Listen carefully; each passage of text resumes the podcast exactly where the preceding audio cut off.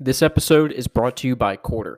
With Quartr, you get frictionless access to conference calls, investor presentations, transcripts, and earnings reports from markets all around the world straight to your pocket for free. Their main mission is to create a completely new bridge between companies and shareholders, and really to reinvent investor relations as we know it. You can try out Quartr today by typing in Q U A R T R in your app store of choice. That's Q U A R T R, or simply click the link in the show notes. And there's five key points to remember about Quartr. One, Quartr is completely free. Two, they include companies from over 16 markets today and plan to add more over time. Three, they easily allow new companies on their platform by simply requesting the ticker of the company and they'll get back to you instantly. Four, users can now leave reactions while listening to calls to make their voices heard.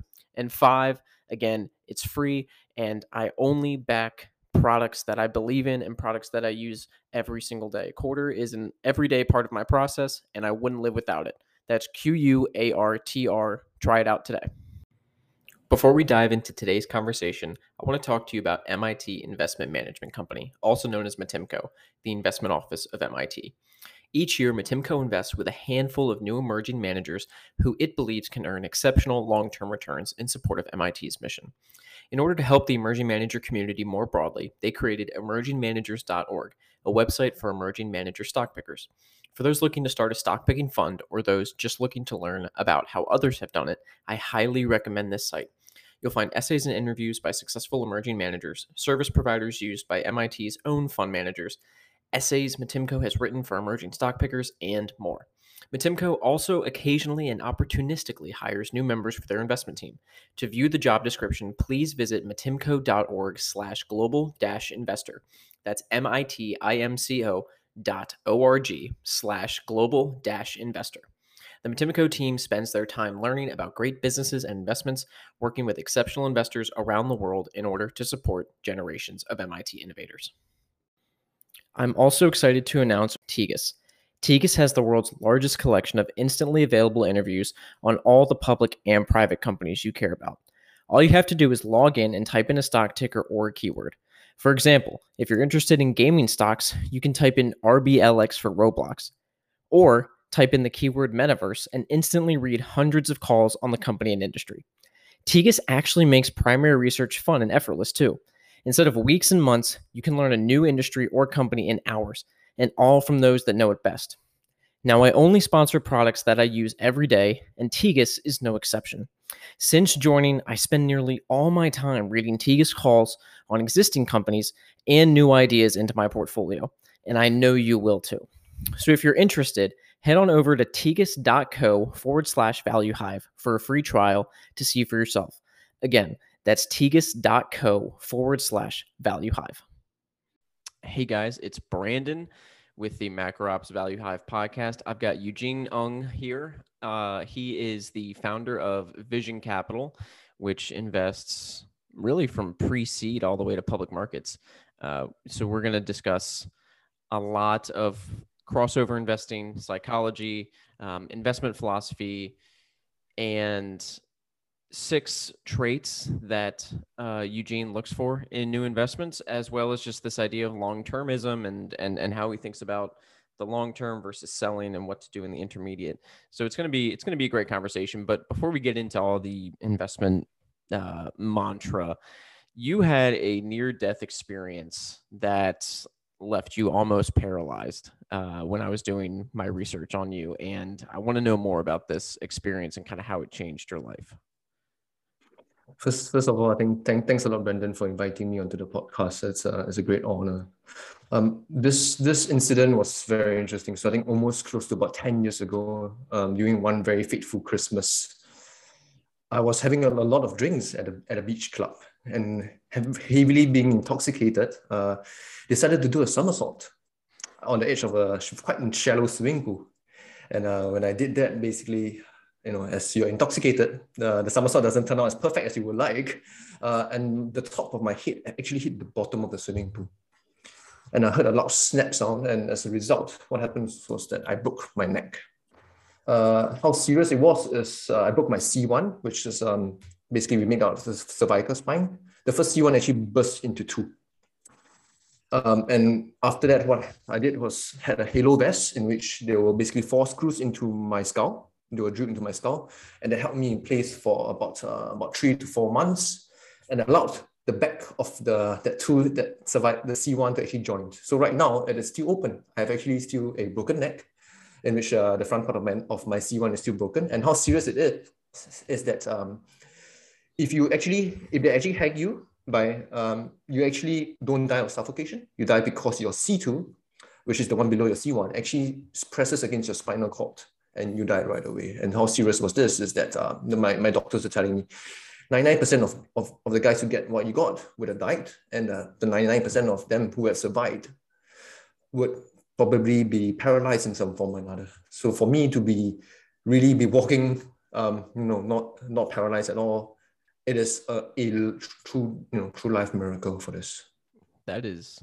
that's unbelievable i mean how that i mean that must change a lot of outlooks on life after you go through something like that and realize like wow like it could have been so incredibly different it, it is it is um i think one really it makes really one reflect about the the fragility of life and really this importance of life right i think the ability that every day I got to do something meaningful that truly matters. I think that's really how how you know, they just got me thinking, right? And I think someone said that as you live, you actually have you're actually growing older, but you also have one day less to, to live.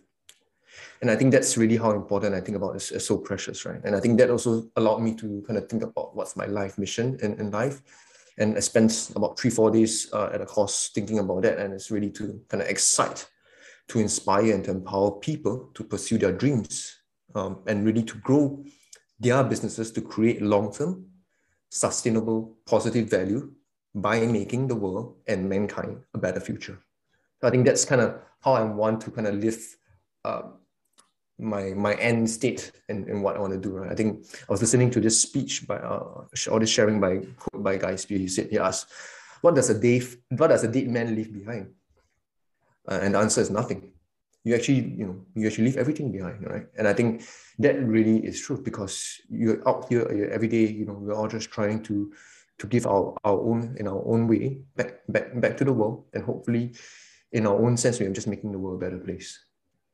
Yeah, and the other the other thing it does whenever, you know, someone experiences an event like that, maybe not to that degree, but maybe some some form of that type of trauma is it puts everything in perspective.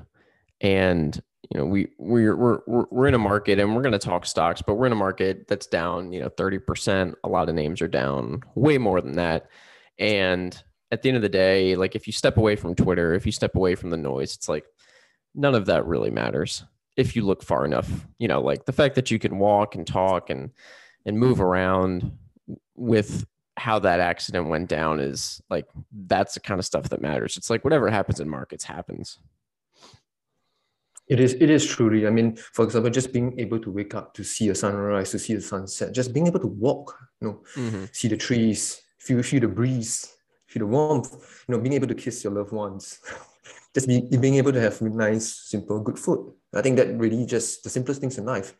You don't really need ultimately a lot of material things because ultimately, you know, you you you you're leaving them all them behind, and and that's how just a simple life uh, that makes you fulfilling. I think that's that's so important. After the accident, you said that you rediscovered investing. So what does that what does that rediscovery mean? And then walk us through that that that process and that evolution of the investment philosophy it was very interesting. So I think after the accident, um, my wife actually told me, you know, you should do something with your life, right? And I think that got me sparked a, a fair bit. So I, and back then I was actually working in the financial industry. So I was working, having working for three years with Citi as a management associate, mm-hmm. did credit cards marketing, insurance product marketing, then FX uh, sales on for covering corporates. And after that, I went to JP Morgan, was doing eight years there. Uh, and after a while, you know, you should do something with your life, right? So I figured out know, I used to have a passion for investing, you know, I like equity research, but never really invested. And I thought, you know, I could be, I could do some good work with numbers and, and, and try to figure out something from there, right? So I went down the whole rabbit hole of investing and uh, attended a course to learn value investing. Um, and basically taught me how to find good companies and to invest.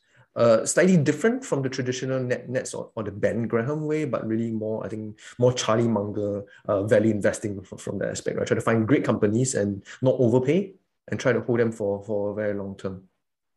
A very interesting aspect when I went through that was this company. So I think I went through the whole process and I realized hmm, something something must be quite wrong because they're trying to find or pay good prices, right? So a very good example of a company they actually recommended and uh, and, and that course, the three day course was this company called VICOM. VICOM is a company that is in Singapore uh, that's actually doing car inspection services. So every car in Singapore, you're mandated to do an annual car inspection service. Hmm. Uh, and there are about two companies in Singapore that does a lot of it. So it's, you think about it, it's a duopoly. And it's actually mandated by regulations that you have to do it. So year in, year out, they actually keep increasing prices. The, com- the company actually makes net income margins of 40%, right? Um, and uh, net revenue growth was growing very rapidly because we had released our car vehicle population and, and cars went through the roof. But subsequently in Singapore, we actually control our car population, which through what we call COEs or Certificate of Entitlement. So right now in Singapore, you have to pay 100K or about maybe 70,000 US dollars before you can drive a car for 10 years. What? That's how expensive is it to drive a car in, in, in Singapore. So, so that, that company are eventually, eventually their revenue growth rates probably are now growing at single digits, three to five percent. Mm-hmm. When I looked at that company, right, you know, it's great. The net income margins are great, and but it runs very, very low costs because there's nothing much they can keep improving net income margins because it is what it is. And, and it was trading at a cheap PE between you know about 12 or 13 max, right? So which is fairly cheap, right? So fits that kind of mode. And after a while, you ask yourself, if the company grows top line you know, realistically at 5%. And if profit net income margins stay the same, earnings is going to grow at 5%. They might pay a dividend out of that and stuff. Mm-hmm. But if the valuation multiple stay the same, the stock price is going to rise by 5% every year. That went me down a whole rabbit hole. Oh, okay.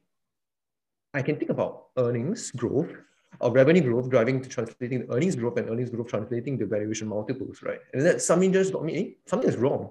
Because if I'm buying this company, yes, it's great, but I'm probably going to earn 5 to 10%. I know, over the long term, depending on where multiples trade at any one point. And after a while, I realized, oh, okay, can I do better than this? So I started searching the whole of Asia, went down through the whole rabbit hole, looked through the whole of Asia, and I couldn't find the companies that wanted to grow, say, you know, we were able to grow 20% CAGR for the last three to five years.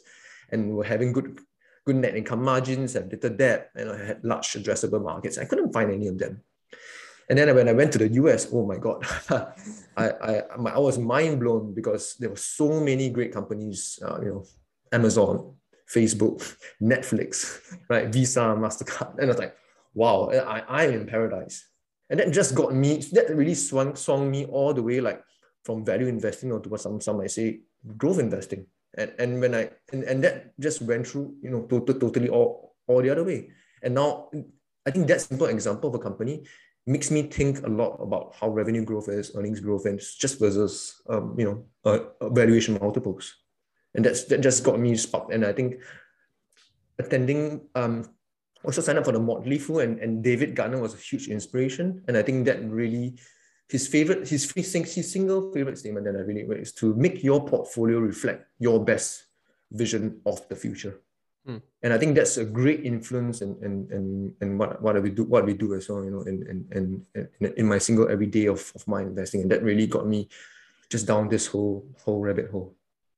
What were some of the first investments or companies that you either studied or invested in when you made that switch, right? From trying to find these, you know, value grow you know five six seven percent to then mm. these growth machines? Like what were what, what were some of the names that originally interested interested you? This could be in the us or asia or wherever in the world. Mm.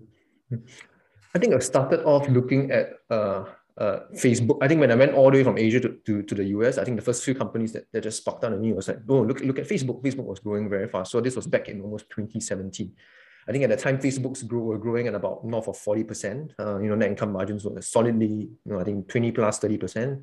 Uh, free cash flow margins were also around there. I was like, okay, wow, this is great. And at that time, Facebook's um, PE was probably still expensive, maybe about 23 times. And I think if you do some simple math, right, like this, if their revenue growth at that point of time, or you say, you know, earnings growth because of operating leverage could grow at 50%, right? If it grows at 50%, if the rule of 72, so about over what every, every one and a half years, um, you know, re- revenues uh, or earnings probably double. That 23x, if earnings double and the valuation multiples get compressed, the 23x actually become almost 12x, right? So if you think about it, if the valuation multiple stays at 23, your stock price have to grow 60% CAGR per year. And if valuations come off, I know roughly Facebook can return 20, 25%, 30% CAGR over three to five years. And that became very apparent if I think that the revenue growth could sustain for a long time. And that Facebook was actually one of my very first investments. And then I went through the same methodology, came across Alphabet, um, did Netflix. Uh, the Visa MasterCard was, was also very apparent because Visa MasterCard, you know, they're, they're also growing revenue top lines 15, 20, 20, 25%, right? And, and, and, and their earnings, you know, probably are growing 15, 25, 25%, right? Mm-hmm. So even so, you can expect the kind of CAGR returns as well. So that was just how I, I thought about it and, and, and, and went through those. Well, Facebook's a, actually a, a great example, um, kind of a great segue into the discussion on just thinking about time and and and, and growth, and because you know these these things don't move in this nice linear fashion, right? It's like yes, earnings can grow, net income can grow, revenues can grow exponentially, but the stock doesn't have to necessarily translate to what that's doing. And I think Facebook's a great example, right? So like, you know, since going back to 2017, right? It was at $150, $151 a share. And today it's at 161, like $164. So it's grown 8% in five years, but yet I don't have the numbers in front of me, but its business mm. has has done exceptionally well. And so then how do you how do you then kind of reconcile those two things, right? Because from one perspective, if you just focus on the business, it doesn't really matter. And then you could say, like, oh, well, you know, Microsoft went nowhere for 10 years and then all of a sudden it just exploded. So how how then does that work into your process of you're seeing the business improve? Um, but it's not reflected in the stock price. I mean, like Facebook today is it's like I think less than 15 times earnings or something. It's at this point it's a value stock. It is, it is. I think the way to think about it is really the durability of the growth, right? Um, I think when when I looked at it in, in back then in Facebook, a lot of that growth wasn't pricing growth. A lot of the growth was just organic growth, right? You had more customers coming in, more ads wanting to spend more money, um, doing all of that. And I think the last couple of years, that a lot of that mix of that growth shifted a lot more into pricing growth. Facebook X became more expensive, and of course after after Apple, which um, you know with with their their change in in in the, in the privacy, affected negative and negatively affected Facebook by a fair, a fair bit, right? And and one who had invested back in 2017, 2018 could never have phantom all this, and, and that's why sometimes you can never be hundred percent sure that something would happen. I think the way to think about it is that the market's outlook of Facebook is is is incredibly, I would say, hazy right now, right? you have a business that is very profitable, but it's experiencing some headwinds, and, and it's and it's clear, right? You cannot keep having pricing growth with very low digit, uh, you know, um, organic organic growth from that from that perspective, right? You can't, you can just keep increasing prices at some stage. Uh, you, you know, customers are going to going to leave, right? And your efficacy has decreased.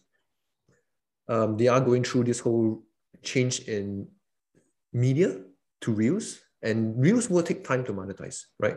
From feed, from stories, which monetization took also some, time, some time. Reels will similarly take time. So it will affect uh, you know, the profitability of, of the business. And I suspect you go through this couple of quarters now. Facebook has turned from desktop to mobile, mobile to feed, feed to, to stories, right? And, and this is not new, right? And they have a very, they have a very big team and, and, and Mark, Mark Zuckerberg obviously has played a, a fundamental role with with very very good leaders you know like like um that, that support him supported him along the way right? So i think it remains to be seen right? And, a company that is still growing is not decelerating rapidly or is not saying mm-hmm. you know not growing right? I think i'll still continue to i'm still continuing to hold facebook but am i is it of high conviction for me? Not really because it is experiencing some headwinds and the headwinds is, is unclear right? They have a very strong uh, footwork in in I would say the VR and AR segment with Oculus is probably had about you know north of 80 percent market share, especially in the last year or so. But it, it it, it is not ext- it's not extremely clear because I think in the current the current shape and form on, on VR and AR, I don't think it remains to be seen. And Apple, you know, could be a very legit contender that comes up to it. So I mean, it is a bit murkier, but the business is, you know, so far still okay. I think it's too profitable, but I guess it's the growth, right? And the growth it, it is affecting. And as you said, yeah, valuations. Facebook is Facebook is interesting because when the market kind of switched from valuing growth to valuing earnings, Facebook didn't get any of the benefit from that switch.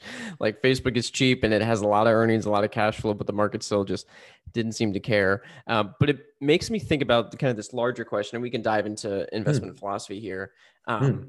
You know, when you when you made that switch from from from from value to growth, it was almost perfectly timed, right around that 2017. That's when um, you know the fund flows and the market just started betting up growth and anything with growth, whether it was top line, bottom line, anything at all, um, the market valued very, very highly. And so, do you ever worry that your strategy um, is is maybe more cyclical than you would think? And then, how do you protect yourself from a portfolio construction perspective on maybe the cyclicality of you know high growth might not be in vogue for the next five to 10 years? And then what would that mean for this style of investing? I, I think we have to kind of like really go back to it because if I recently did some studies as well, it was one of my um, articles that I recently wrote. In, in any short term, right? If you look at it on a one year horizon, so just now I mentioned, you know, there, there are probably three three um, contributors to shareholder total shareholder returns, what we call TSR, revenue growth, or, or growth in profit margins, which is growth in earnings, multiplied by your change in valuation multiples, right? That gives you kind of like exclude, let's exclude dividends to make it easier. Right. On any given year, the change in valuation multiples account for almost close to 60 to 70% of, of a stock of, of total returns because that's where Mr. Market comes in, expectations come in, that can change dramatically, right? And, and we have obviously seen it, you know, from, from the middle of last year to, to, to right now. But if you extend that from one year to three years to five years to 10 years, that study basically had, there was this very study by, uh, if I remember, it was by Morgan Stanley, the top median quartile of companies over a 10 year horizon, almost close to 80% of a company's revenue, earnings, and free cash flows, the growth, accounted for that majority of the total shareholder returns, right? So I think the question is, is that which game are we playing? Are we playing a short game, which is you know, up to one year, two years even, or are you playing that longer game that I have, right? If I know a company, for example, is going to grow 25% earnings very durably over the next 10 years, if the valuation multiples are not excellent, right? I think they're not ridiculous, right? not 100, not 1000x or, or something, right? Right. right. I would probably, even with the valuation multiples come off, I would probably get less than 25% of, of the, the returns. And you know, I might get 15%, I might get 20%, depending on any given year on where the valuation multiples exit. Mm. But I will get I will get a large part of that growth. And I think that's how one one one way can can can looks at it. I think so. You really try to think about that cyclicality, and not every company is is is cyclical, right? For me, for example, I try to avoid cyclicals because I I just very, very bad at market, timing market. And when you invest in single companies, you have to kind of buy low, sell high, and try to time where the markets are and, and do all that. And I'm horrible, absolutely horrible at market timing. And I don't think I managed to find any single investor who can successfully time the market is completely, you know, buying low and selling high every single time. And then I don't have proof of that. So if I know even the best guys can't do it, I am probably likely unlikely to do it, right? So I play the longer game in which I know um, that that short term volatility is going to kick into me, and I'm not going to get. I might not get what it is, but I will get the intrinsic returns of, of that portfolio, right? And just to give you some point in terms of how I'm thinking about things right now, right? When prices are at all time low, what happens is that your prospective returns are at all time highs, and your risk is actually at very very low. But when prices are actually high, the prospective returns are probably going to look very, very poor and your risk is actually very, very high. So right now, for example, a lot of the companies, and if you look at growth, look at tech, right? Valuation multiples are at, probably at historic lows. So what's the worst thing right now? They are at historic lows. Even if valuations don't go up, you're probably likely going to get, you know, the business performance easily, right? So if a company is growing, still growing earnings 25% CAGR, you're going to get 25% CAGR returns in the, mm-hmm. in the mm-hmm. stock price, right? I'm not even con- I'm not even considering dilution. And if valuation multiples do revalue upwards, you're going to get an extra kicker. And that's how I, I think about it. And, and to be honest, I would say forward IRRs are looking even more attractive than, than, than, than ever because multiples are just at all-time lows. They definitely look much more attractive now than, than, than, than the middle of last year. Yeah. Yeah. No, 100%. But I guess one of the one of the questions, right? The fundamental question in that is is the premise that one can reasonably estimate earnings growth over the next 5 to 10 years. And I think I think there's a clear difference between trying to model out the earnings growth for something like mm-hmm. a Coca-Cola or some durable mature business, but in in the high growth tech area, right, where both, you know, you and I invest, um, the question lies in like, okay, like how well can you predict or guess where earnings are going to be in five to 10 years? And then what's that CAGR look like? And then what's your confidence in that? Just because there's so many exogenous variables with these younger companies that often lose money. So, how do you then try to forecast earnings growth over time while also remaining cognizant of of all of the factors that play in which which which would negatively affect any confidence level that you have in those estimates I think that's a great question. Uh, I think the way to think about uh, earnings and revenue growth is to ultimately go back to the business model, right? Mm-hmm. Try to understand is, uh, is, is, the, is the TAM large enough? Is, is the business, is the technology scalable enough, right? Are they able to, to grow? Are they, can they reasonably, is there operating leverage in the business? Right? Can they still expand margins or margins are probably at, at the top side, right? And if they're expanding operating leverage, where is that going to come from? Is it going to come from R&D, G&A, you know, general, general admin expenses? Is it going to come from sales and marketing expenses? I think we got to think about it overall, like what are the unique economics of the business? Is the, is the company growing? For example, right? If you have a SaaS company and the net retention ratios are 160%, right?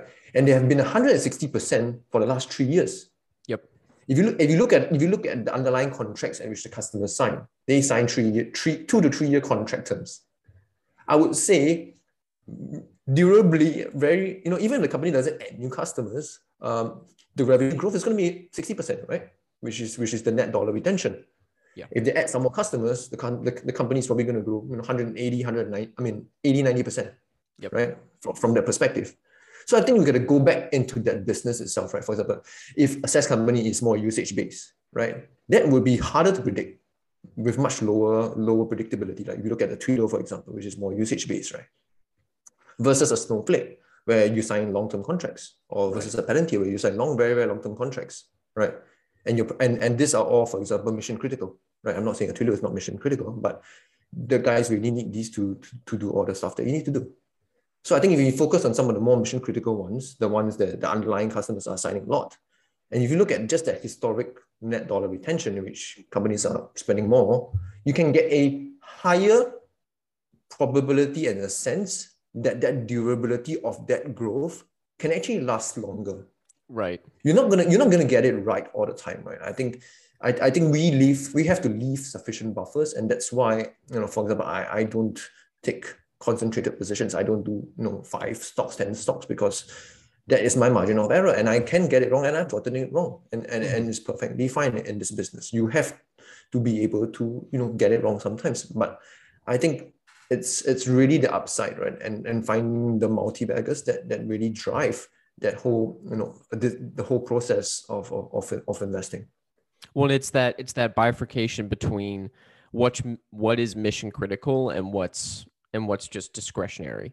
And I think that's where, because I spend a lot of time looking at consumer facing businesses, um, you know, whether it's not you know non-software or or or software based consumer businesses it's it's trying to judge um to my best knowledge like how mission critical is this what looks like to be a discretionary purchase, which is what I think a lot of companies are going to realize or investors are going to realize about certain companies over these next 12 to 18 months. It's it's okay how how mission critical is something like a Netflix subscription, right? Like how like how mission critical is that? Like do you need Netflix, Hulu, Starz, HBO? Like how how mission critical is all of that? How you know how mission critical is the Peloton, for instance, right? Like price drove narrative there every when when Peloton was hitting all time highs, people were saying like, "Oh, this is this is not just you know a glorified closet hang or you know like you know hanger for your clothes," but now you're seeing like COVID uh, went down, and all of a sudden people started getting back outside. They started joining gyms. They started riding bikes outside, and it's like, well, okay, maybe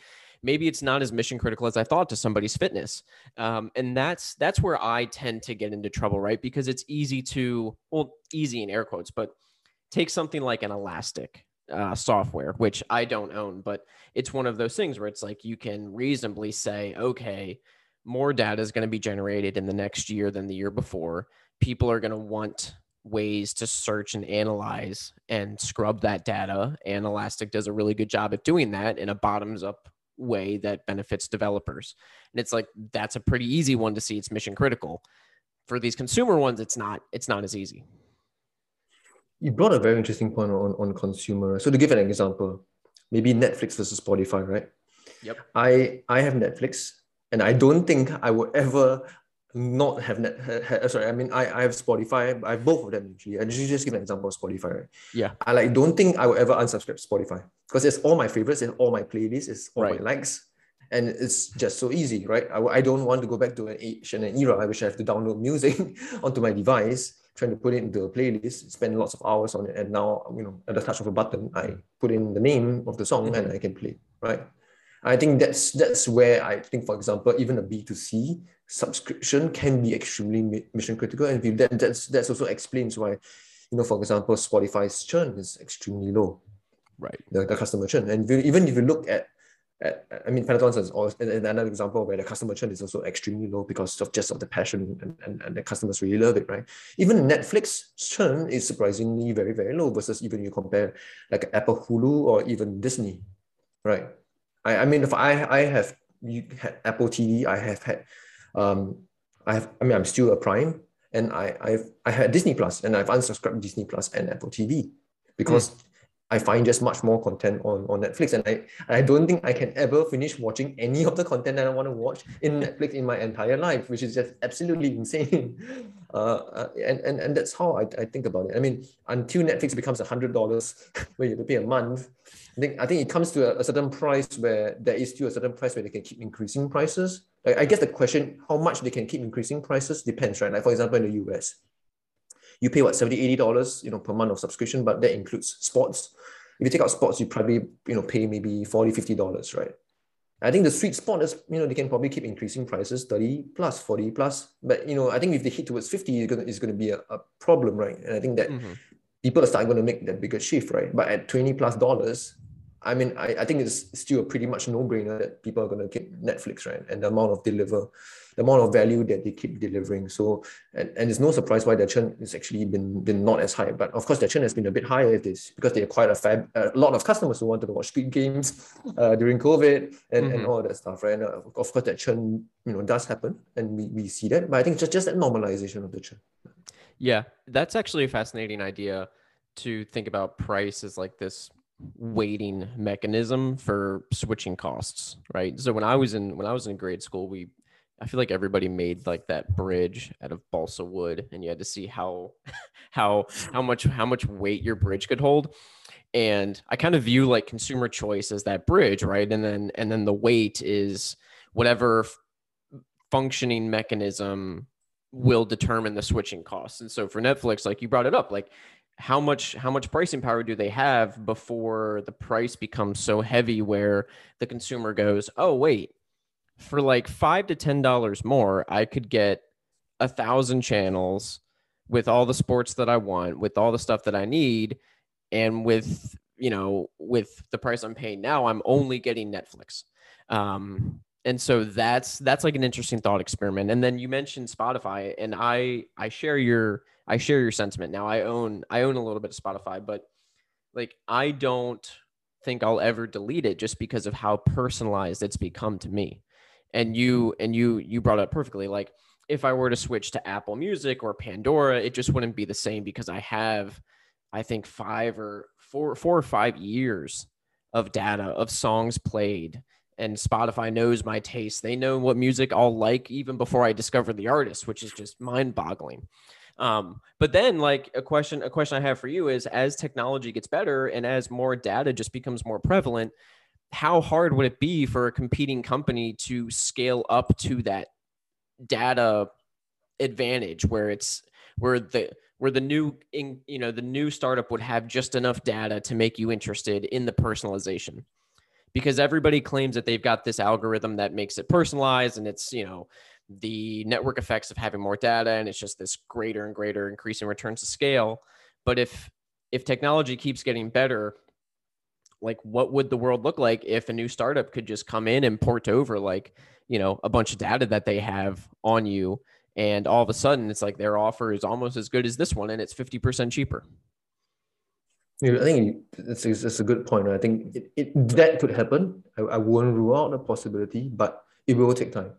And I think it's not something that will happen overnight. It will happen. It will take probably months and years, and and we will come to that come to that realization, right? And but I think um, the companies that have that data advantage have that competitive advantage. You know, provides inherently this high switching cost of, of you trying to switch out because of just of, of, of their whole preference. And I the way to think about it, sometimes some I think about it as Spotify almost having an un, or an infinite LTV yeah. versus versus versus CAC because I'm probably going to be a lifetime subscriber, right? Unless they really screw it up, right? Yeah.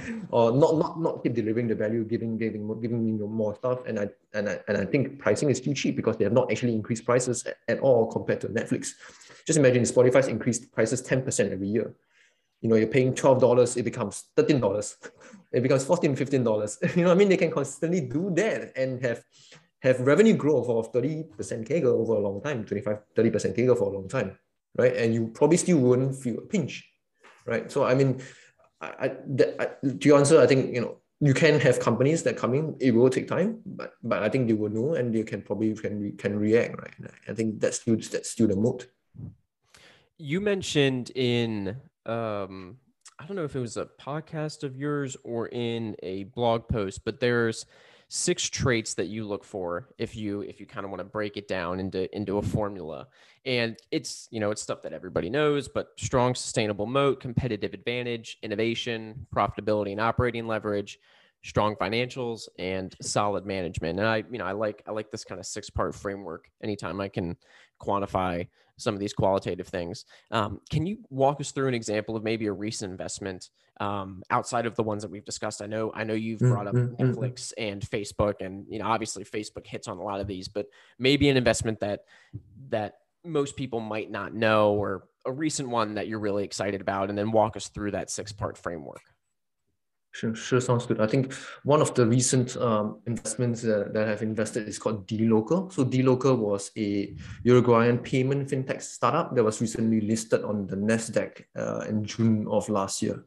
I'll think of dLocal as like the Adyen, or more specifically like the, or slash Stripe equivalent, not for developed market payments, but for emerging market payments. So Adyen or Stripe basically does an API that links up to that makes e-commerce easier. So right, if a, if a, if you want to sell a business, you want to make a customer to, to make to make payments, they mm-hmm. allow you to pay via credit cards or debit or credit cards via via Adyen, which pipes the, the API to, to, to the company that does it on, on right. websites.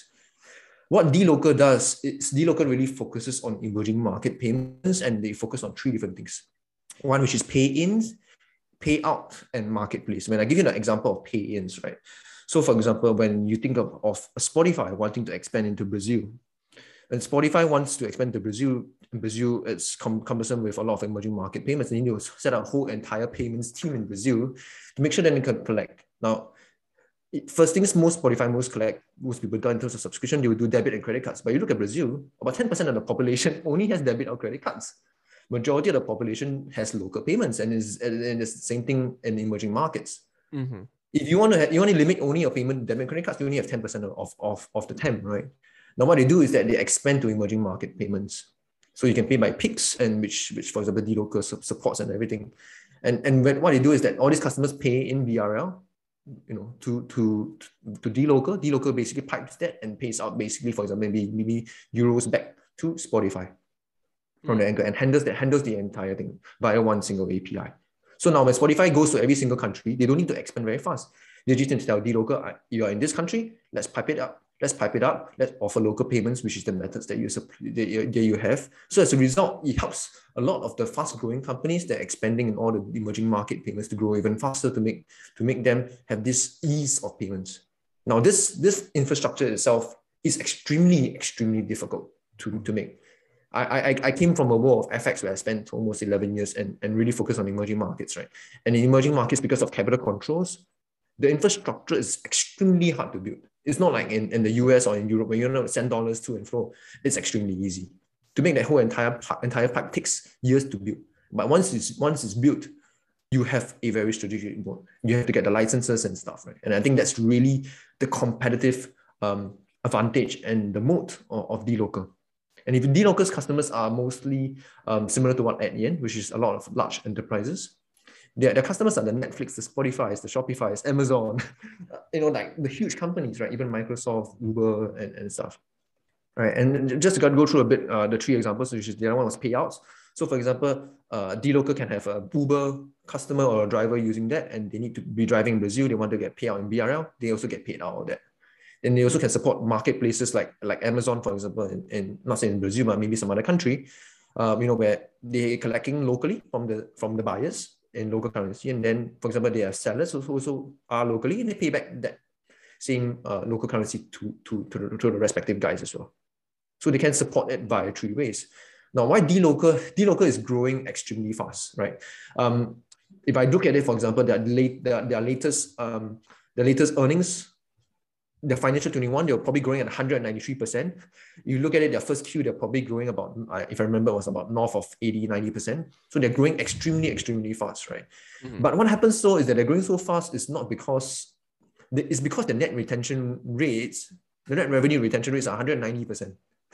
So which means and, and, and it's because the customers themselves, right? Like like some you know like you know have some of these large companies that are expanding in all these countries, they're just expanding so fast, right? You go in there, they're expanding very rapid growth. And as a result, dLocal has that rapid, uh, you know, TPV, TP, uh, total, you know, uh, transaction payment growth, right? That just kicks through, right? In terms of the volume, right?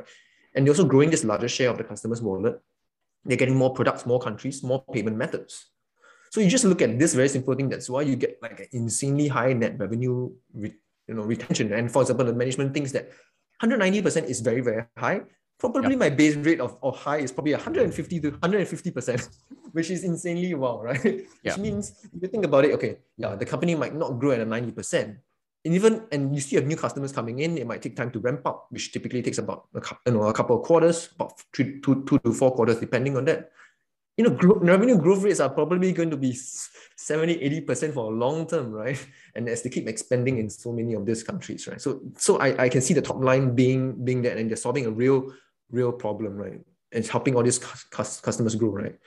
For example, their, their net income margins are 27%.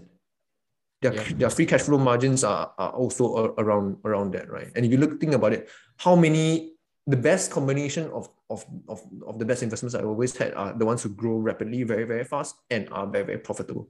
They have no debt, cash, 267 you know, million strong balance sheet. Um, right now it's still a Latin America play. About about 80% plus of the revenues are still from you know, Brazil, Mexico, Argentina, but they're expanding rapidly, expanding Asia, Africa. And that's where they're growing even very fast. Now, I, I like insider ownership as well. I like strong management and insider ownership. Do you know that dLocal never actually raised a single VC round until the very last round, which they raised from General Atlantic because they were bootstrapped all the way 100%. That's pretty sweet. So just just before their their their their IPO, they, they needed you know someone a VC to be in, right? So they they actually got General Atlantic who actually funded uh, Adyen as well. Uh, and they want to get someone who was familiar with that space. So they Adyen, General Atlantic the final round, and then they went IPO. So theoretically, they actually didn't need the, the amount of money. And wow. a lot, all their all their, their co-founders actually own about 50% of the business because they were bootstrapped, right? And yeah. the, the CEO, which is um Sebastian Kanovich, which is which is about 30 years old, owns about close to about 5% of the business. So it is that's extremely wild, right? Because you don't get that kind of bootstrap because they were meant to be profitable right from day one and they were very, very focused on, on being that, right? Um, that's what I really like. And, and if you look at the, the have very, very strong management. If you've seen, like, for example, I think um, Patrick O'Shaughnessy recently uh, interviewed as well. Um, Sebastian, I highly recommend that, that podcast where where they, they went they went deep into, into the strengths of dLocal. But I think management is very, very strong. Um, the, the Glassdoor ratings aren't as high as I would like. Uh, they're only about 3.8 stars. Generally, I try to prefer you know, the companies to have about north of four. They were about 4.1 stars early on. Uh, CEO approval ratings is about 71%, not the highest, but I, I do really quite like what, what they're doing. But I seen some of the concerns are mostly, they're not, not paying them as much. I think that's probably some of the concerns, right? Mm-hmm. So I think as as admin, I think dLocal is something that is really um very very fascinating because for example their take rates are Adyen's take rates are about um, 23 basis points and dLocal's take rates are about uh, north of 2%, which is the most 12, 10 times, 12 times that of Adyen.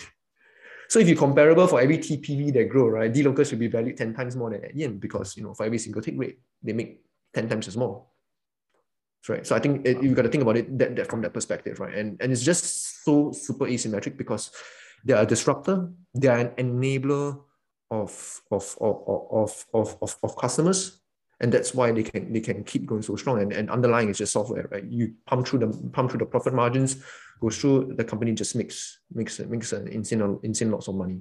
Yeah. And yes, it is very, very expensive. I, I love paying um, gross deal value, but I, the way I think about it is that if the revenues can keep growing, um, you know, even even with the P multiple glide, you can be extremely, you, you can get very, very asymmetric returns. And and and the way how I always think about it in terms of my investing framework and philosophy is that I, we are really looking for multi-baggers.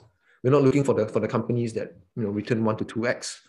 We're the ones that are looking really, you know, can return 5, 10, 50, 100x. Mm-hmm. Yeah. And I think it has that, it has that growth um, growth growth way to, to really capture all that. So I think really running through all of that all of that principles and, and six principles of which we, we're looking we're looking for. So just so I understand, is dLocal almost like the Google Translate for currency? Like if I, you know, if I if I pay in if I'm from Brazil hmm. and mm. I get a charge for my Spotify, I can pay Spotify in my local currency, and then it gets translated to whatever Spotify wants to receive it in. So it's like almost yep. like a Google Translate, and then I guess they take what like two percent you said from each from from each of those transactions. Exactly, because there's an FX angle in it as well. Okay. And when you do the FX, they manage to capture the additional spread in addition to just you know simple dollar dollar versus dollar or something that they have to pay as well. So that extra uh, FX bit which they capture as well is the additional take take rate that contributes to that.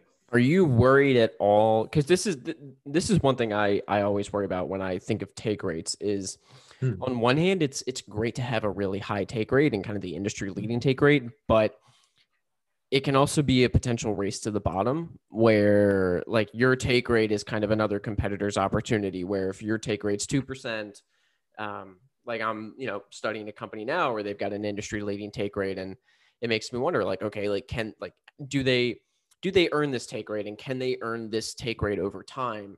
And what are the odds that it just becomes a race to the bottom in terms of take rate? So have you have you thought about that at all?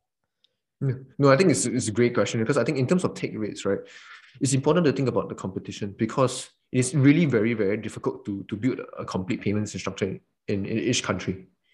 And and the way you think about it is like Adyen and and and and uh, and dLocal, they're really, I mean, sorry, Adyen and uh, and Stripe, they're really fighting it out because they're fighting in the same space, right? Obviously, uh, you know, uh, Adyen is more enterprise, Stripe is more, I would say, more SMEs, more more more media, and more startups, right?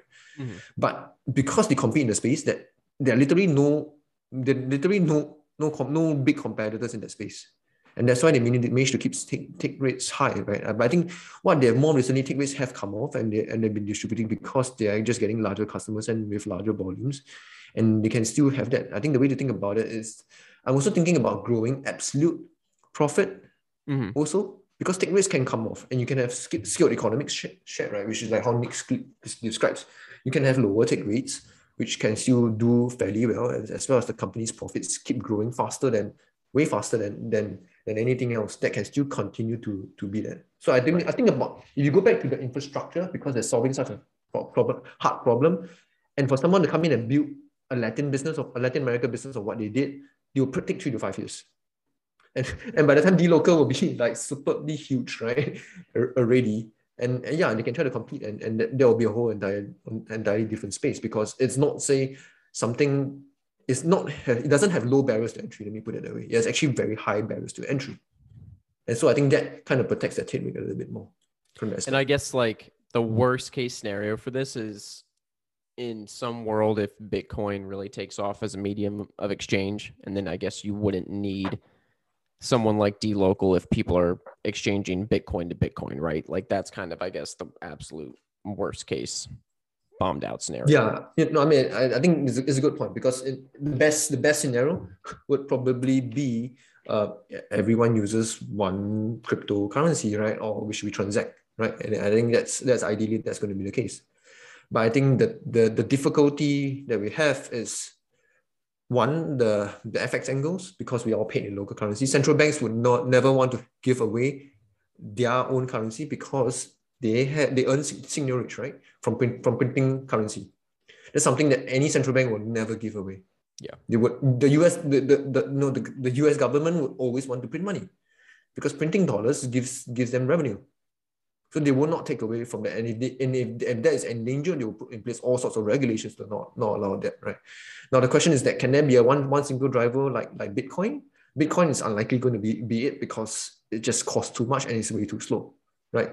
Can you have Ethereum or something else that, that does a little bit? Yes, but the you know you it is still quite slow, and it's and, and obviously you have you might have you know the the, the new layers which which will take time, and it's the problem with Web three. We can we can obviously you know, go go go a lot into that, but yeah, it, it, it is it is not easy, right? You need to keep breaking that, right? And I think with de- with decentralized um, finances, uh, as once you build one layer because it's DeFi, you can't improve it literally have to build layers on top of to improve the base layer.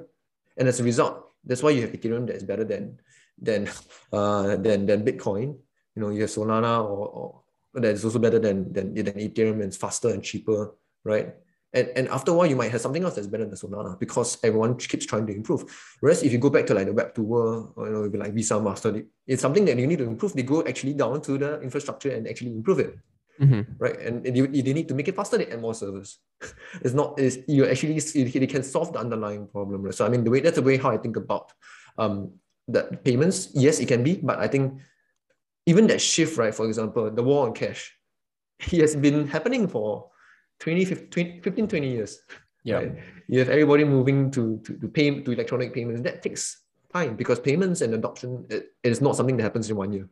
I think it happens over multi decades, right? So if if we know, we get a sense, if we get that slowdown, we can always exit our, our investments. But that that is that is always a recurring risk. Um, I don't know the shape and form of it will happen, but it's definitely a, a valid point that you know that could be that could be a risk, and we just got to be what constantly on on our toes and, and watching out for that.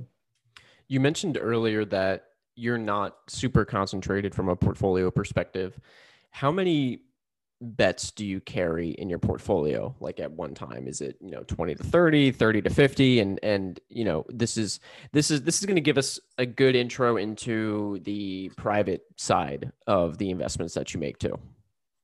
No no i think i think the way how i think about investing is is this right? Just want to just just share a bit on, on the process right? How i think about investing is it looks like this.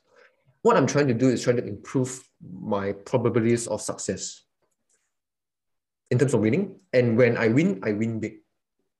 So if you think about it on a, on a very simple chart in investing, if you buy a stock for one day, you probably be a, there's a, probably a 52% chance to make money.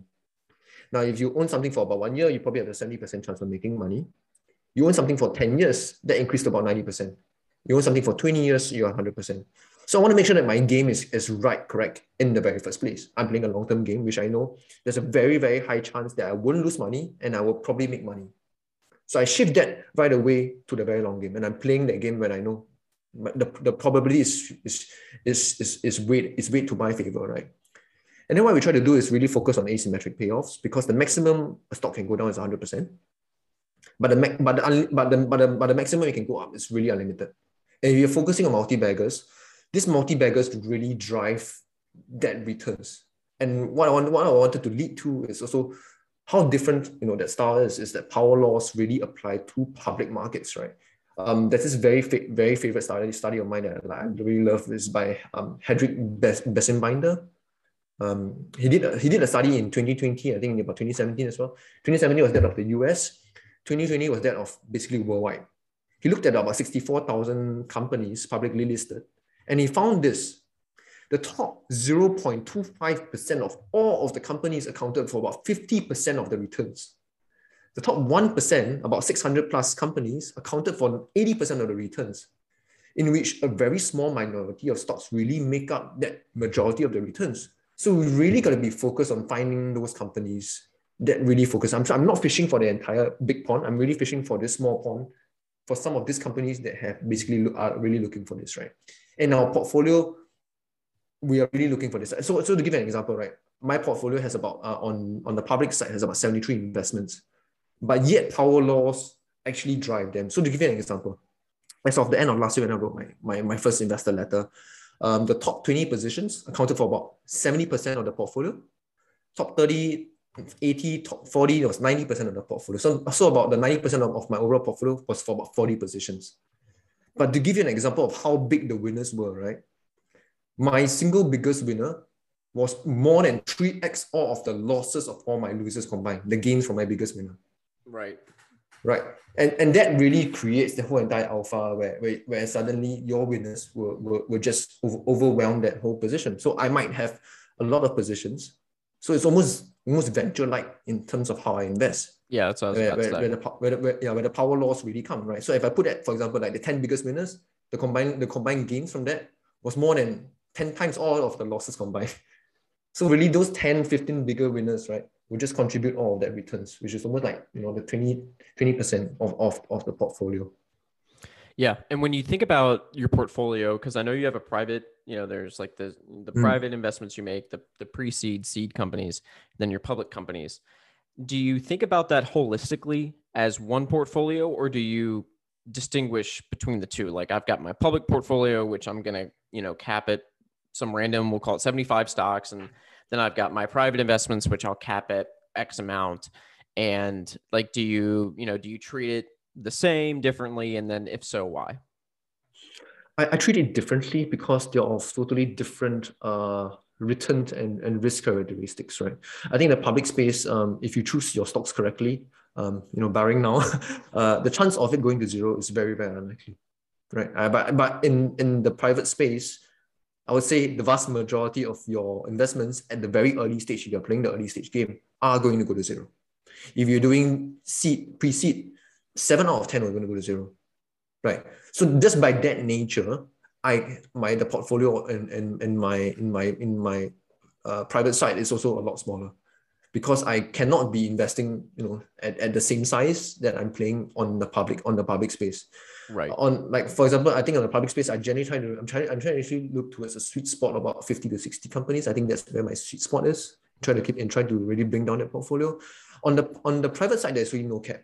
I think it's really what's exciting. So right now on the private side i have about 73 um, investments uh, ex- done, exited two already but so now i'm back to 71 um, i've just been i've been i think the last year or so i've just been more focused and trying to find really like the ones that i can um, do much better and just taking slightly larger larger size tickets it. versus that right? Yeah. So i think that's really how you got to think about it. And and power laws too also drive venture capital returns right? I think you got, you have to take a lot of bets. You cannot take a concentrated portfolio. I've never seen i've seen very very few you know maybe Altos Ventures before. Now probably they are the only one I know that, that does a concentrated portfolio but you you power laws really drive venture capital returns. And if you miss out one of them you know you, you will not get the returns. And I think that's how I, I really think about um, you know having could I have 100 200 private side? You know could be but I'm hoping that I don't reach it too fast and just hopefully with setting a higher barrier um, that might you know not allow me to jump to that so fast. Right.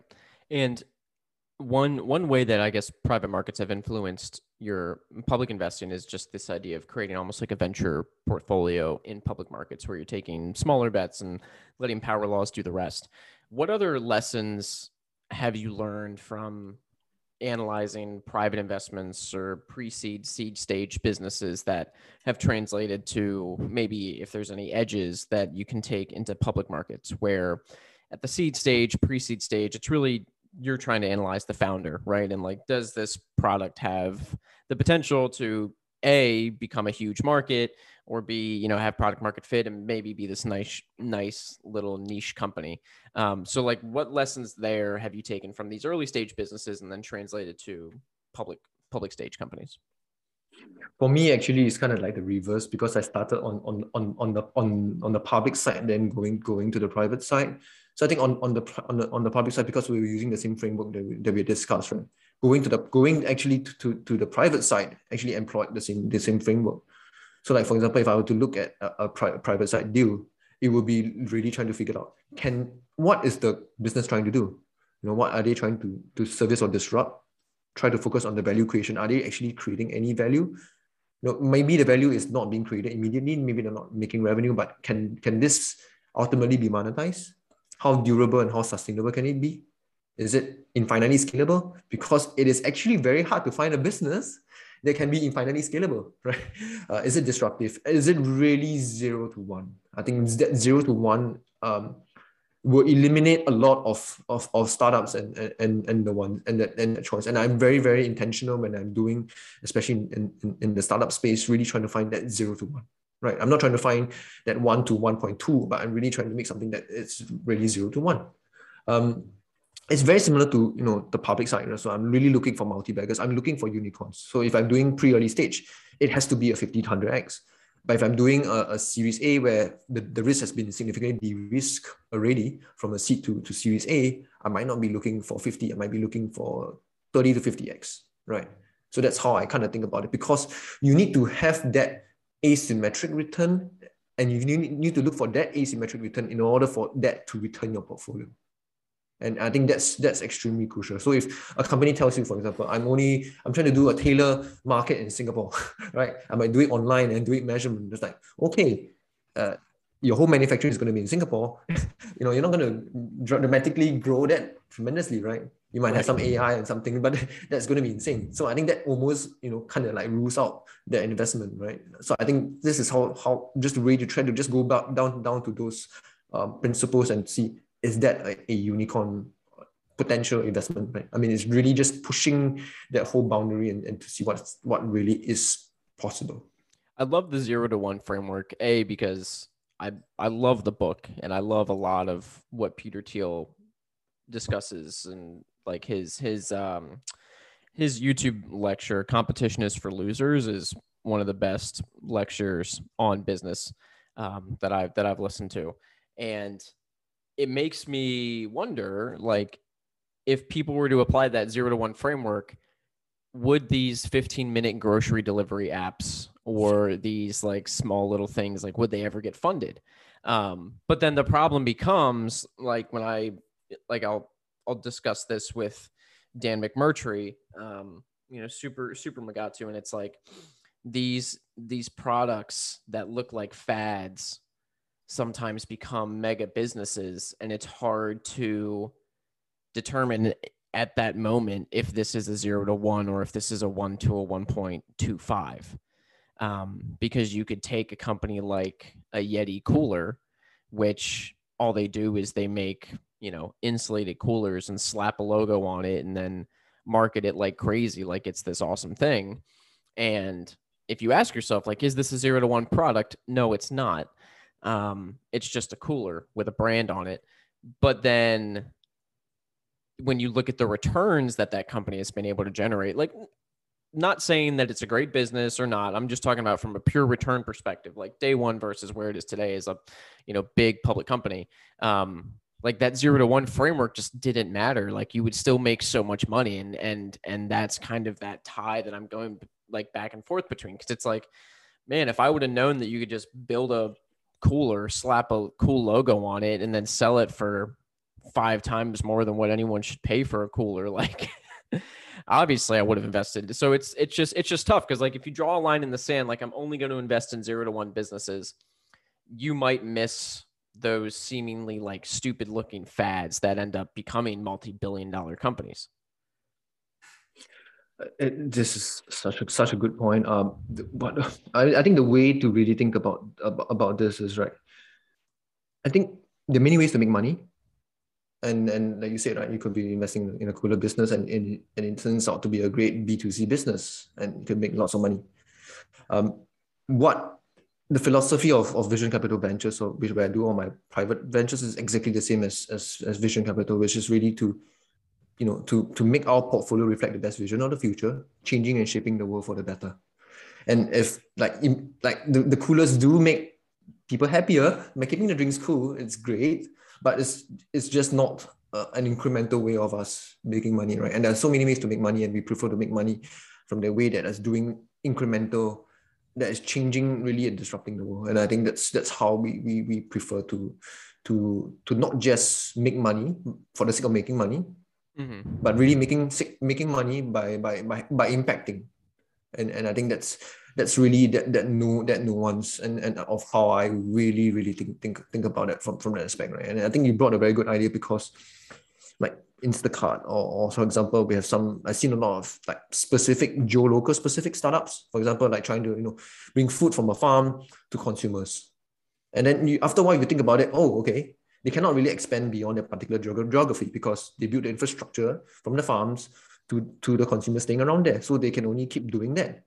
And if yep. to build, if they expand to a new city, they have to do this to build an entire network and, and over it, over it again, right? Is it is it infinite scalable? Seemingly so, but if you go down deep, deep, deep to the bottom of it, it is not, right? Um, that service that you you mentioned, right? You know, providing that quick service, it can be really great, and and that that to be honest to me is the most difficult is the most difficult bit. It's a platform that is seemingly, um, you know, providing a very simple service. It can mm-hmm. be really disruptive, right? And to give an example, I've recently seen this startup, which is called Swimply uh, what it does yeah, is trying to do the Airbnb, Airbnb or swimming pools, right? Yep. And I was like, yep. okay, you're trying to do the Airbnb or swimming pools. This sounds so familiar, right? It sounds so Airbnb, right? Now they're trying to rent out swimming pools first. You're like, okay. You need to ask yourself, after swimming pools, what else can they do? Can they do other things? And like, am I am I going to like miss it because I don't do it, right? and the simple fact, I missed it. I I I knew it could be, but I was like, this is so ridiculous. And and and now they're like to doing so many wonderful things expanding like so, so many verticals right? It is not it is it is extremely difficult. It is, it is not easy at all. Mm-hmm. but sometimes you just got to you know um you know I was say throw some capital at, some of this, and hopefully they, they turn out they turn out well. And one one of ones I missed it at the stage, and uh, I I've seen them reach the Series A, and I'm like, mm, I, I sometimes I kick myself in the foot, right? But I but I think it's about going back there and trying to see what what you can get right, and hopefully you try to get more right than, than you're wrong. Yeah, and maybe the idea of the zero to one can still apply. And I've I've I've written about this before, but the idea that you know a cooler company doesn't sound like it's going from zero to one, but if you think about it in terms of like a social status symbol. Um, because I know that that is what a lot of Yeti cooler like. If you've got a Yeti cooler in your boat or in your truck, like Hmm. It's just a different kind of thing. And so if you can take a product, a commodity product that was not used as a social status symbol and turn it mm-hmm. into something like that, I like maybe that does fall into the zero to one um, from from from that angle. But um, I want to touch on selling and how you view selling versus a long term thesis. And the reason why I want to I want to ask this is because a lot of investing, um, a lot of poor investing can be wrapped in this bow of oh I invest for the long term, right? So like you can be a terrible investor and tell people like oh like yeah I know I've been terrible over the last three to five years, but I'm playing you know this much longer game, and so like there's got to be a balance of both. And how do you how do you handle that where it's like look I know that I'm playing this different game, the five to ten year game However, I have to figure out how I can judge myself today and tomorrow and the next quarter based on these bets that I'm making. I think I think selling selling is important, um, but it's also becomes less important. So let me, let me try to give you an example, right? So the way the way how I think about investing is trying to do this, right? We try to find excellence, to buy excellence, to hold excellence, and to add to excellence, and to sell mediocrity and I think that's the way how, how, how I really invest in this. And and and the way to think about it is that your losers, because of power laws, eventually become less and less relevant. Right. Right. Because they become so small. And some I can tell you some of my greatest losers are probably like 0.1%, 0.2% of, of my portfolio. Yeah. Um, it, the only bit is that it really takes time for me to track it because I spend a lot of time tracking it because every single company that I write, I have a 30 to 50 page investment thesis. I keep updating every quarter. Some of them are like now 150 pages, right? So if I have to keep tracking it and it just pains me to, to just review those companies, I want to just exit them. And so I think about selling really tr- about three three ways in what I want to sell because generally, firstly, I'm investing money that I don't need for the next 10, 20 years. So I, I, I will not be selling this because I need the money. So that, that's one to be very clear, right? Mm-hmm. So I think there are three reasons to sell. The first one is I got it wrong. Simply, I just got it wrong, right? Um, second one is the companies um, are declining, fundament- the fundamentals are declining fast, much faster than I had anticipated. And the third one is really better opportunities. I think the first one, two, is probably the ones that I tend to sell the most. The third one is the one that I try to sell the least and is, and of my entire you know investment career so far, I've only probably done that only once, uh, uh, back about two years ago. Now I try to get try to give an example of how when I got it wrong, right? One stock that I got it wrong was Wirecard. My own Wirecard uh, back in the 2017, 2018, it was growing very, very rapidly, right? And I tried to understand the business, and I during the thesis I brought up a lot of red flags. But actually, I under kind of like put the red flags down and just not looked at it so much and just focus on the, the numbers because the numbers were just going so well. And then when the first FT article came up, then they, they highlighted all the stuff and I went back and looked, oh my God, I actually, you know, not considered all of that red flags. I had actually all of them highlighted and I went through all the red flags again and I straight away the next day, I exited the entire position. I got it wrong because it was a fraud. I had red flags that was highlighted to me and I put it, and that was actually a very painful loss because the first month I had a loss of I think what 30, 40%. Um, and, and it was painful, right? My very first one of maybe, and yeah. Um, I think more importantly, that taught me to be neutral.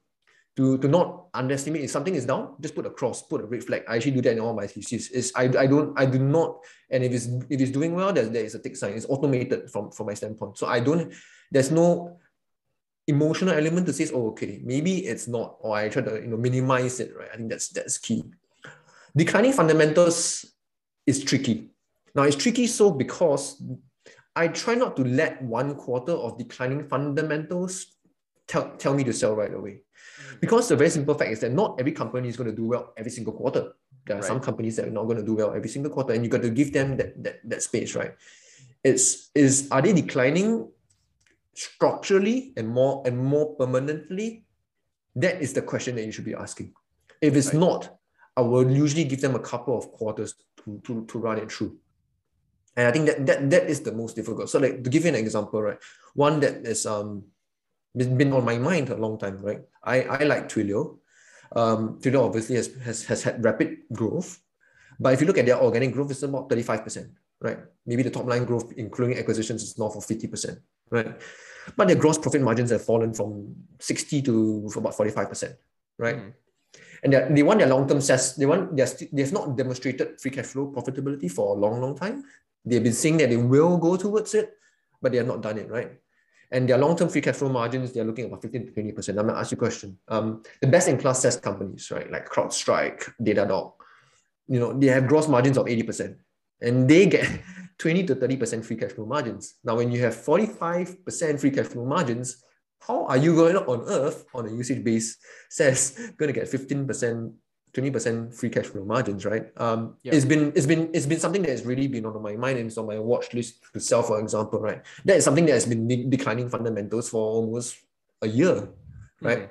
A year, a year and a half actually. I think that's that's where um, it, it is the toughest. It's the toughest to make the right the right the right call. But I think when the, the, the revenue growth rates start to decelerate very quickly, you know that's probably that's probably it wrong. And I got and I, for example, I had one example right of declining fundamentals which we sold, which was like mm-hmm. iQIYI, which is kind of like a bit like the Netflix of China, but not not on on user subscription, but they relies on on advertising. One, the growth was falling off the cliff when when, when it was very fast when when we invest when I invested in it, but suddenly the growth just kept decelerating so fast. It was from like 100%, it decelerated to like, like 70 to 30 to 10%. and you're like, what's going on in the business, right? And then next moment, they're starting to sell their content to other people. As, as, as, a, as a video platform, as a streaming platform, your content is king. If yeah. you start to sell your content, you know, that's like, like red flags all over the place, right? and I think that was that was it. It told me that something structurally is, is off.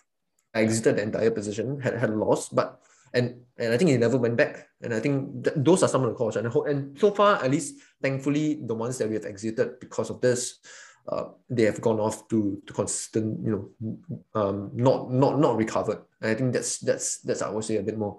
Um, the really the toughest one is better opportunities because what makes you think that something is, is a better opportunity? I I I reduced my position in Facebook, um, in Align Technology, and in Arista about two years ago, and they had a great last year, right? Um, yeah. Uh, because in 2020, uh, some they were, they were suffering a little. Uh, yeah. On hindsight, my positions were a bit larger because they they, they were you know they gained a lot of of of, of that. But, but for me, that was the toughest because they were in oversized positions because they you know they have grown over time but i wanted to to rotate them to, to others um, that was a very tough call for me uh, so i generally try to focus more on like the first two when it comes to selling and the third try to do as least as possible i mean my, my portfolio turnover is extremely low um, generally is about 1 to 2 percent so so the it, yeah so i don't i i don't have that at all so it's almost near so single digit no single digits got it yeah, you mentioned you mentioned Align Technologies. It's actually finally getting to a price that is interesting me. Uh, I think it's at like 25 times earnings, which is a mm-hmm. price I mm-hmm. never thought it would be. Um, mm. I just need like Align and then Dexcom to fall another 40%. Like if I always say that about Dexcom. I'm like, man, if Dexcom falls X percent, I'm just gonna buy. And every time they do, I'm like, eh, it's still a little too expensive, but maybe one day I'll buck up and and actually actually buy the darn thing. Um, Eugene, this has been a sweet conversation, and uh, I'm glad we were able to actually get through pretty much everything that I wanted to discuss. And and you know, I know I've taken up over over an hour of your time, and I know it's getting late there in Singapore. Um, so I'm gonna I'm gonna ask you just kind of the final closing questions. Um, what industries or companies kind of excite you the most right now? If you could give one or two examples. I think uh, if I try to share two two aspects, right? I think um, on the public space, I think cloud, cybersecurity, software SaaS, um, EVs. EVs is is is really exciting because it is not um, a, a transition that is going to take place in years. It's really probably going to take place over twenty to forty years. So it's really that multi-decade shift. I suspect in twenty to forty years, probably every car on the road would be an EV, mm-hmm. um, just because countries have all mandated that we will move towards EVs. Right. Um, I like deep technology. I like space. I like you know, where SpaceX is going uh, with with the stuff. Um, on the on on the private side, um, I like some materials, bio, biotech materials. Some of them are really interesting me. But the one on the private side that really excites me is nuclear fusion. So just to give you a sense of what nuclear fusion is, right? Nuclear fusion is the joining of um, lighter atoms to create energy. So it's not nuclear fission. What we have right now, we have this the splitting of very heavy um, atoms like uranium to generate electricity. The biggest challenge for us is really of the 21st century, really is the need for an abundant and clean energy. And I think nuclear fusion, if we can get it right, it really just has this potential to create an on-demand, something that's unlimited, abundant, is from seawater, safe, clean, low cost, and really sustainable, right? You want the world to have ESG and you, you want the world to decarbonize. If we can get nuclear fusion right, which is what the sun is, that clean energy, we basically, you know, other than anything that we have on renewable energy, all energy literally will be will be nuclear fusion because it does not make sense to have anything burn on coal, on gas, and all of that. Now, the biggest challenge is, is it's not a slam dunk, right? I think nuclear fusion, they've been trying to solve it for the longest time. And the biggest challenge that they have is that the energy output uh, is still not greater than the energy input. And if they can, they, I think that they're, they're getting closer to that um, than any ever, ever since in the last decade. And uh, I'm very optimistic if they can get it right. Um, that would truly, truly revolutionize our entire, we might not even need to go to Mars. and, and and and the world and the world will be that clean, right? And I think you know maybe we will reverse global warming for the first time. Um, that's that's really some of my my my my something that I'm really really excited if we can, if the world we can really get get get that right. Yeah. Awesome. And where can people go to find out more about you? Uh, I know you've written a book, so make sure you drop that. But uh, you know your Twitter and basically any anywhere people can contact you. Yeah, uh, I'm, I'm most frequent on, on, on and active on Twitter. I, I share some of my daily thoughts on how I think about investing. I also write, uh, also share earnings updates on, on, on every quarter on all, the, all of the earnings companies that we own. Um, I, I share a lot of trends, thoughts, uh, what I'm seeing as well. So I also share, I also write a fairly infrequent Substack uh, where I try to make it more timely and about how I think about things, and uh, you know that that can really last for a long time. So um, written the most recent piece, for example, that um, earnings is the one that truly drives um, stock returns. And it's a very good piece, and I highly recommend you know, for, for some of uh, long-term investors to really be, be looking at it. And of course, you know, feel free to reach out, DM me, um, uh, and, and, and, and, and love to chat. Awesome. And then the last question I ask every guest if you could have dinner with one person from the past or the present, who would it be and why? I think that would be David Gardner of the Motley Fool. Um, he has really such a deep influence in how I invest. He he really thinks a lot about life investing in business because he came from a literature background and uh, he's such a rule breaker at heart. Really, just so different from from from where it is. And I think the way I always think about it, right? If you if we are going to be average, we, we our returns are going to be average. And I think it's yep. only when we do something that's truly different, um, only only then we will achieve different results. And I think mm. as much as we we think some some of us you know, we might invest in similar approaches, um, the vast the unfortunate is the vast majority of, of the market does not. You look at the institutional investors, um, they definitely do not invest the way I, I do, or maybe even like the way Brent, the way you do, Brendan, right? And I think that's how different we are, and, and that's how we we generate um you know that that returns. And and and David is such such a, a blessed soul. So I, I would love to uh, to have dinner with him if the opportunity arises. Awesome. Well, Eugene, this has been a great conversation. I am stoked to share it. Uh, I learned a lot. I know other people are going to learn a lot. Um, and make sure if you're listening and you want to, you know, dive more into this, check out Eugene's book. I'll put a link in the show notes. So, Eugene, thanks so much for coming on. Best of luck for the rest of the year. Thank you so much, Brendan. It's really a truly a pleasure. This episode is brought to you by TIKR. TIKR.com is focused on bringing institutional level investment research to you, the individual investor. TIKR.com is powered by S&P Global Capital IQ and has coverage of over 50,000 stocks globally with financial data, estimates, valuation metrics, ownership percentages, transcript filings, news, and more. ValueHive listeners can join TIKR's free beta trial today at tikr.com forward slash hive. That's T I K R dot com forward slash hive.